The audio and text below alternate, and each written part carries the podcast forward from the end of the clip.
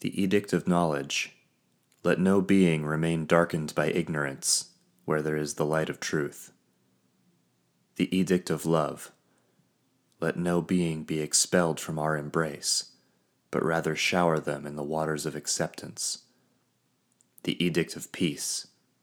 To ensure the preservation of our ways, let our sovereignty be kept secret from the world.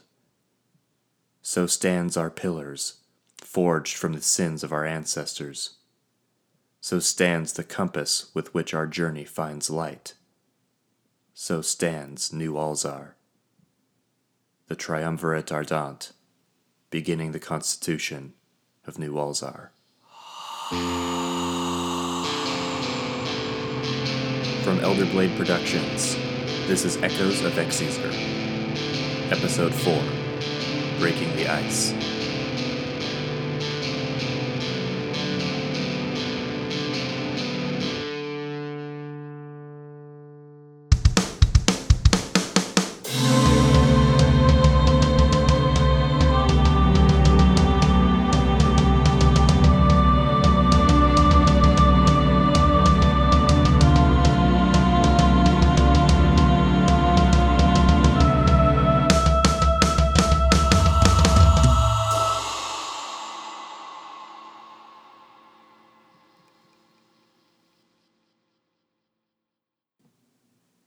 Thin flash of bright light traced the outline of the doorframe. Clockwork gears groaned, pulling the door open.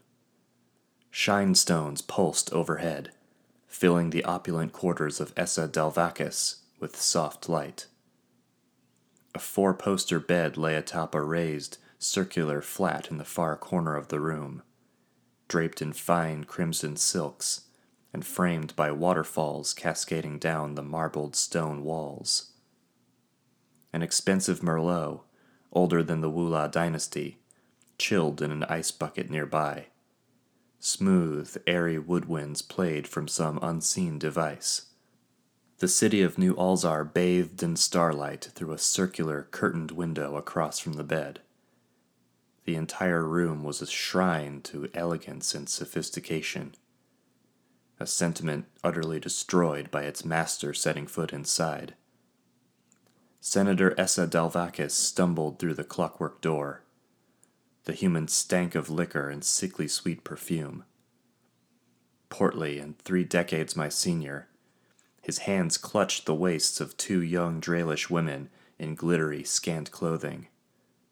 The senator wore a three piece suit, his shirt untucked and halfway unbuttoned. Wiping the sweat off his receding brow, he let out a hissing laugh as he guided the ladies inside. The door shut behind them of its own volition. now, now, cackled Essa. We're being quite naughty, darlings. Truly, S, cooed one of the Draelish women, with coiffed red hair and a single horn in the center of her forehead. The other, a shorter woman with dyed blue hair and jewels embedded in her horns, tugged at Essa's shirt sleeve. By the five, I hope we don't need to be reprimanded. Essa swung his partners around and released them towards the bed. Both of them stepped up onto the raised flat and floated atop the mattress like so much silk. Removing his dinner jacket and cravat, Essa tossed the garments aside and stepped playfully towards the bed. Din's blood, I'd say you do. Luring a hard-working senator away from the office like this, and on the eve of the gala. Oh, those stuffy fools will get you all day tomorrow, the single-horned Draelish balked. You can't blame us for stealing you away. Those stuffy fools are about to make the most powerful alliance in Exezer, Essa said with a wagging finger. He strode towards the chilled wine and began to uncork it. A new era is upon us, darlings, and we are on the razor's edge. I think that calls for a celebration, don't you? I'll drink to that, I said, emerging from behind the window curtain. Essa started, nearly dropping the wine bottle. He opened his mouth to scream, only to stammer wordlessly when he saw my phantom crossbow trained on his heart. The two women jumped to their feet, falling deathly silent. Our tableau clashed so coldly with the romantic atmosphere that it almost felt like some bizarre dream. How did you get in here? Essa asked. I walked in. My security system is prime Alzarian. It reads handprints. Only myself and my guards can. I tilted my head towards the bed. Haltingly, Essa bent down and lifted the bed skirt. His guard's hand flopped into view, with one of Quinn's darts sticking out of the forearm. Essa recoiled, nearly falling off the flat. I had a little help, I admitted. Essa met my eyes again, stone faced. What do you want? You're not going to ask me who I am first? You're all the same, spat Essa. Rats from the lowlands who want to gnaw on the scraps of your betters. Go on then. Take whatever you want. All the tech in here is registered with New Alzar's customs. See if you live long enough to fence them in Sunscape. I held his gaze a moment, then smiled. You'll do fine. I beg you. Essa Delvakis, sergeant in the Rothian army during the Urso rebellions, court martialed for inhumane treatment of prisoners of war. After the war, you ran with the underground Urso slave trade and oversaw several projects using Urso to raid dangerous Alzarian ruins for lost tech. Scores of Urso died, and you earned yourself enough shiny baubles to barter entrance to New Alzar. From there, you bought, cheated, and threatened your way up the political ladder, becoming a senator for the world's most powerful city state, just in time for New Alzar's summit with Azen Ra. Essa listened to my list of his sins without expression. His eyes, though, betrayed a quiet fury, staring me down like I was a gnat he longed to splatter between his hands. I knew I'd gotten some of the details wrong. The senator took great pains to hide his tracks. I knew just enough, though, between my networking in the city and the Mist's intelligence, to give the man pause. Bravo, whispered finally, fidgeting with his hands. You've done your research. So what do you scorching want? To expose me? Quite the contrary. I want to borrow you. You'll find that quite difficult, Essa hissed. Suddenly, the senator extended a closed fist. It was then I noticed a glowing ring on his finger. A wave of shrill noise erupted. Before I could react, an unseen force slammed against my chest, knocking the wind out of me. I was hurled backwards, crashing against the window and cracking it on impact. The sound filled my ears with stabbing pain. I released the phantom crossbow to cover my ears. The noise left as quickly as it came. Immediately, I tried to aim my crossbow again, but by then, Essa had trained a small pistol on me. I raised my hands, standing up slowly. Essa raised his ring finger, brandishing the golden band he was wearing. Another gift from our ancestors, he said smugly. You seem to have a few quaint toys, I'll give you that. But this is New Alzar, and I'm afraid you've brought a knife to a gunfight. Don't, I panted. Don't underestimate knives. The blades pressed against Essa's throat before I'd finished speaking. The Draelish women gently guided Essa's pistol out of his hand, while a couple thin, scarlet trickles ran down from both of their points, piercing his skin.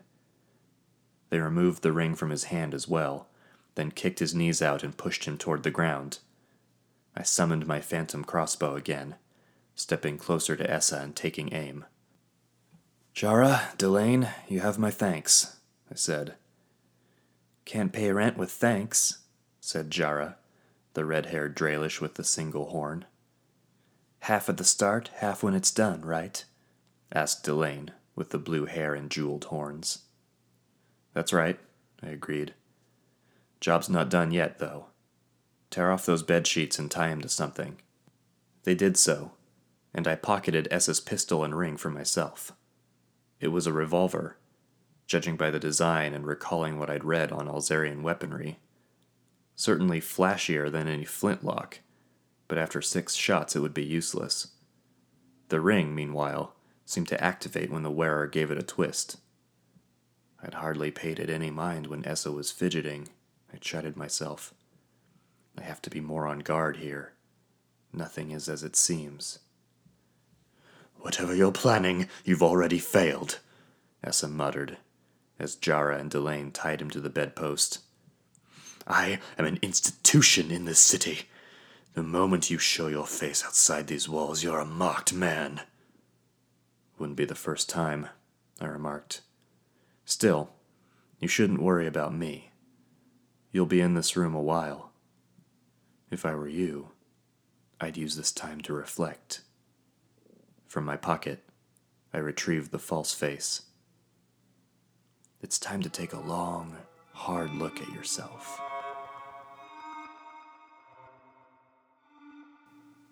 Jin Drakal, a vast mountain range bordering the eastern face of Ildaheim. Said to have been formed in the aftermath of the Sundering, it was as wild and unforgiving as the fallen kingdom it called home.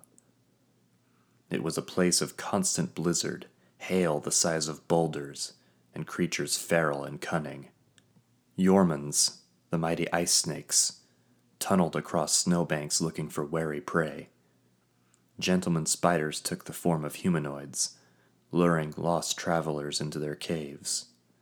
Invisible revenants stalked the wind, entering beasts' lungs through their breath so they could be devoured from the inside. It was here that New called home, atop a mesa on one of the highest peaks, Fendiljin, the wind spear. Because of this, few people in Exezer who do not live there have ever seen it. Moreover, those that do live there rarely brave the journey down the mountain and are bound by law to never speak of it on punishment of death. The new Alzarians were well aware of the impact their discoveries would have on the world, and they took great pains to protect it. They made themselves into myths, hiding on a blighted, snow blind peak like some fairy tale spirit. Fortunately, spirits were my specialty. In the hours preceding the gala, I had taken the time to get used to the way my adopted body moved. Internally, I felt like myself. Same gait, same sense of balance and proprioception. But my outside dimensions were different, as I quickly learned. I clipped door frames with my shoulders, rolled my ankles down stairways. It was like learning to walk again. Step by step, I slowly built an understanding of this new form, negotiating space with the world around me. As I practiced, I tried to ignore the pained wails from the bedroom. Right now, Essa Delvakis was staring at a fleshy husk of his former self. Jara and Delane had him gagged, ensuring he faced the mirror. I could not pay them enough for that burden. They were courtesans from New Alzar's red light district. They hated the senator almost more than I did for his regressive views on their profession. Still, I asked too much of them. They were not agents of the Ebon Mist. This was not their fight. And as for the senator, he deserves it, I told myself. He's a monster. Besides, there was no other way. It was hard enough to infiltrate the senator's house with all of his advanced machines. The gala would be much worse. I had my stealth and a few of Quinn's gadgets, yes, but would that be enough? It was too great a risk, with far too much at stake. This is what I told myself, over and over, stalking the senator's home, in his body, while his muffled cries haunted me through the night. My growing guilt consumed me. I'm the monster now. Finally, daylight came to free me. I put on Delvakis's best formal wear a blue velvet tailcoat, silken dress shirt and bow tie, and an embroidered top hat. Attempting to forget the senator's plight, I stepped outside his townhouse onto the street. As always, I was immediately overwhelmed by the sights and sounds of the city. The first thing I noticed was the chittering groan of a motorized, three wheeled chariot ferrying passengers down the street. The carriage was made of metal and hummed with energy. I also noticed that people of all races mingled together. Similar to Sunscape, I supposed, but there was something different here. In Sunscape, everyone had a begrudging tolerance for each other, out of necessity of dealing in the shadows. Here, the people were happy. I saw a Kikte mother walking with a human child. I saw an Urso man and a Draelish man holding hands. I saw groups of every combination laughing, talking, trading, playing. It was so alien a sight compared to how things were in the rest of the world. My gaze shifted to the city itself. How the buildings sported jagged edges, curved walls, and bubble windows. Every one looked sleek and polished, as if they'd each been hand sculpted to perfection. Though it sat atop a mountain, there was no frost or cold wind. The city was dotted with large focus gems, made to draw in extra sunlight to warm the city. The streets were wide and inviting, and every corner pulsed with energy. Street performers played music on instruments made of light humanoid metal constructs stomped around, offering directions or advice to passersby. Floating above us were the city watch, wearing boots powered by focus gems that allowed them to hover above the crowd. They held devices that looked like rifles, but the barrels crackled in a sheath of lightning. As I watched, my mind flooded with questions. How was all of this possible? Where did these people come from? Had they truly found solutions to the problems that plagued the rest of this world?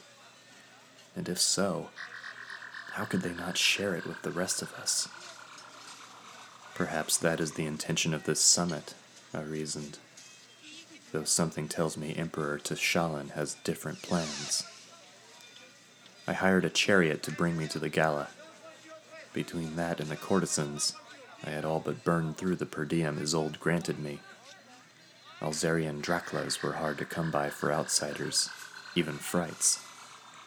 Fortunately, I did not plan on being in the city for long after this. I made mental note of the city as the chariot blazed down the streets. We passed a large glass dome, a greenhouse where fresh herbs and fruits from all across the world were being meticulously kept we passed a healer's clinic, a circular building with an open roof, where various wounds and ills were cured with a wave of some flashing Alzarian wand. We passed a stadium, where spectators cheered players soaring through the air carrying metal balls, dodging lasers and arcs of fire. I kept a mental map of our route through the city, tracing it back to the mist door in the eastern ward. It was embedded in the wall of a dead end alley, with a placard over the side commemorating it as a historical landmark. Judging by the description, it seemed whoever wrote it had no idea what its true purpose was. Perhaps they supposed it was merely a pre sundering sculpture. Not entirely wrong, I supposed. It had been difficult to find my bearings, being dropped directly into the heart of the city. Still, after trudging through swamps and digging through sand dunes to get to other mist doors, I was grateful to actually have one in the city for a change, especially given that the alternative was Jin Drakal. The chariot weaved through a windy bridge passing over a wide river. Exotic, rainbow colored fish with fins like fairy wings leaped from the rapids clear over my head, fluttering in the sun before plopping back into the water. The chariot rounded a final bend, and the road opened up to a vast, clear expanse of bare flagstone. Three tall pylons stood in triangle formation, each housing an emerald focus gem the size of a boulder. The pylons were cloaked by a great shadow. I looked up and gasped. Above me floated a massive rotunda, elevated from the ground by the three pylons. The rotunda looked like a frozen teardrop. Its outer walls were crystal, shimmering like icicles in the sunlight. Slender, angular windows of tinted glass scored the walls like a tiger's stripes. The teardrop spun gently in the sky, seemingly removed from the cares of even this privileged city. The chariot dropped me off at the nearest pylon, where several guards awaited me. They wore white, clockwork armor that groaned and chirped as they walked. Their faces were hid under plate helms, the eyes of which glowed red. Behind them flowed ice blue capes, and at their sides were the same electric rifles as the city watch. They beckoned me, and I stepped down off the chariot and approached. As the chariot sped off on its own, the guards produced a small black pad similar to the one on the senator's townhouse. The handprint reader, I recognized. Time to see how accurate the false face is. I placed my hand, or rather Delvakis's, onto the pad. A beam of light scanned it from fingertip to wrist. After an agonizing moment of silence, there was a ping sound. The guard stepped aside Welcome, Senator Delvakis, they said. Grateful as I was that they weren't cooking me with their lightning guns, I was confused as to what they wanted me to do next. There did not seem to be any sort of escalator or transport up to the teardrop. Did they expect me to have brought my own flying boots? I smiled at the guards and noticed they were gesturing towards the pylon. The focus gem inside spun around like a miniature star, radiating a field of energy that raised the hair on my arms. Unsure of what else to do, I approached the focus gem. As I did, I saw thin tendrils of light suddenly attach themselves from the gem to my body. They didn't hurt, but each one produced a surprising shock. With each step, a dozen more shot forth, until soon my entire body was covered in the tendrils. I closed my eyes, and light poured in through my eyelids. My body pulsed with electricity. It built to a crescendo of sensation, and then I heard a loud bang. I let out a gasp, and then the sensation was gone. I opened my eyes and found myself inside a grand ballroom. Vibrant, elegant music played from a live band on a stage across the room. The dance floor was made up of three levels of spinning ice, each trimmed by a ring of cool mist. People danced on each level, wearing gowns and suits that looked more like works of art than actual clothing. I looked to the window behind me, shocked to see that I was indeed inside the teardrop now hundreds of feet in the air. I saw the city of New Alzar in all its glory, glittering like a king's crown below me. I was speechless. I knew Alzarian technology was impressive, but to leap from one location to the next without a mist door? This rivaled even Isolde's power. S! came a voice. I turned and saw an older man in a silver suit approaching me, two drinks in hand. He was balding from the top and sporting a pepper gray goatee, seemingly to hide his sunken chin. He passed the drink to me, a martini with an orange twist. He smiled at me, and I got the impression this was one of Delvakis's friends. I, however, had no idea who the man was. S, my good man, I was wondering when you would show up. Good to see your little friends left you in one piece after last night. I chose to hide behind a laugh. Good to see you, I chortled. Thanks for the drink. I'll need it after the ride up here. The old man rolled his eyes.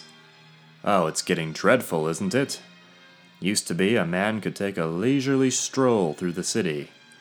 Too crowded now, though. Too many strays getting in. He clasped me on the back and guided me further into the ballroom. Ah, but time enough for that later. Can you believe this decor, S? Minister Glavios spared no expense for the Emperor. We cut across the dance floor. The chill of the ice was refreshing. I watched politicians and their wives, or perhaps escorts, spinning and twirling gaily. Several glass platforms lined the sides of the walls, where others drank and socialized. Guests warped from one to the next by simply touching a small focus gem on a pedestal. Flitting across the room like a dragonfly was a chain of light bulbs linked by propellers. Flanking the room were buffet tables overflowing with delicious smelling food. Clockwork drones were built into each table, filling guests' plates at their request with long brass arms. It's certainly something, I offered. I was steadily growing self conscious. I had researched Davakis's past, but knew little of his personal life beyond my brief interaction with him. Was he one to care about fancy galas? How did he speak? Would this drink be to his liking, or would he normally drink something else? Certainly something, the older man laughed. By the five, those two birds must have been incredible if it's got you numb to all this. I chose to take the excuse given to me. If I had my way, I'd have never left my bed, my friend. Still, duty calls, yes? The older man shot me a strange look. Duty calls? Careful, S. You're starting to sound like an actual politician. My gut wrenched at my mistake. I opened my mouth to reply, but a sight from behind me caught the older man's gaze. He pushed me aside, reaching over a waiter's plate of hors d'oeuvres. He popped a bacon wrapped cheese cube into his mouth. Good day to you, Senator Fernath, said the waiter. The young human looked at me and nodded. Senator Dovakis. Well, at least I can put a name to the face. I nodded back, taking one of the cheese cubes. Good day. Oh, I nearly forgot, said Fernath, putting his arm around me again. I have to introduce you to someone. An ambassador from Sallust has wonderful ideas about curtailing the surge of immigrants into the city. Sounds wonderful, I said, fighting the urge to grimace at my own words.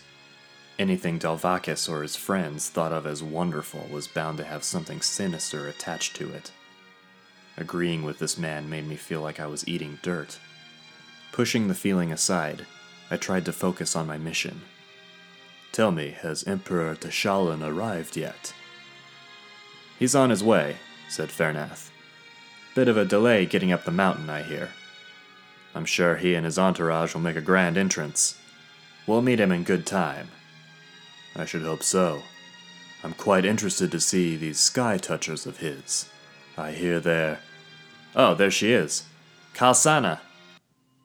I looked in the direction Fernath pointed, and my heart stopped.